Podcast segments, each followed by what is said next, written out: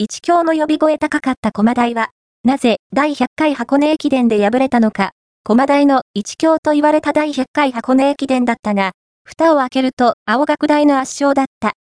史上初となる学生三大駅伝にねん連続三冠に王手をかけながら、なぜ駒大はろっぷんさんじゅうごびょうの大差で敗れたのか。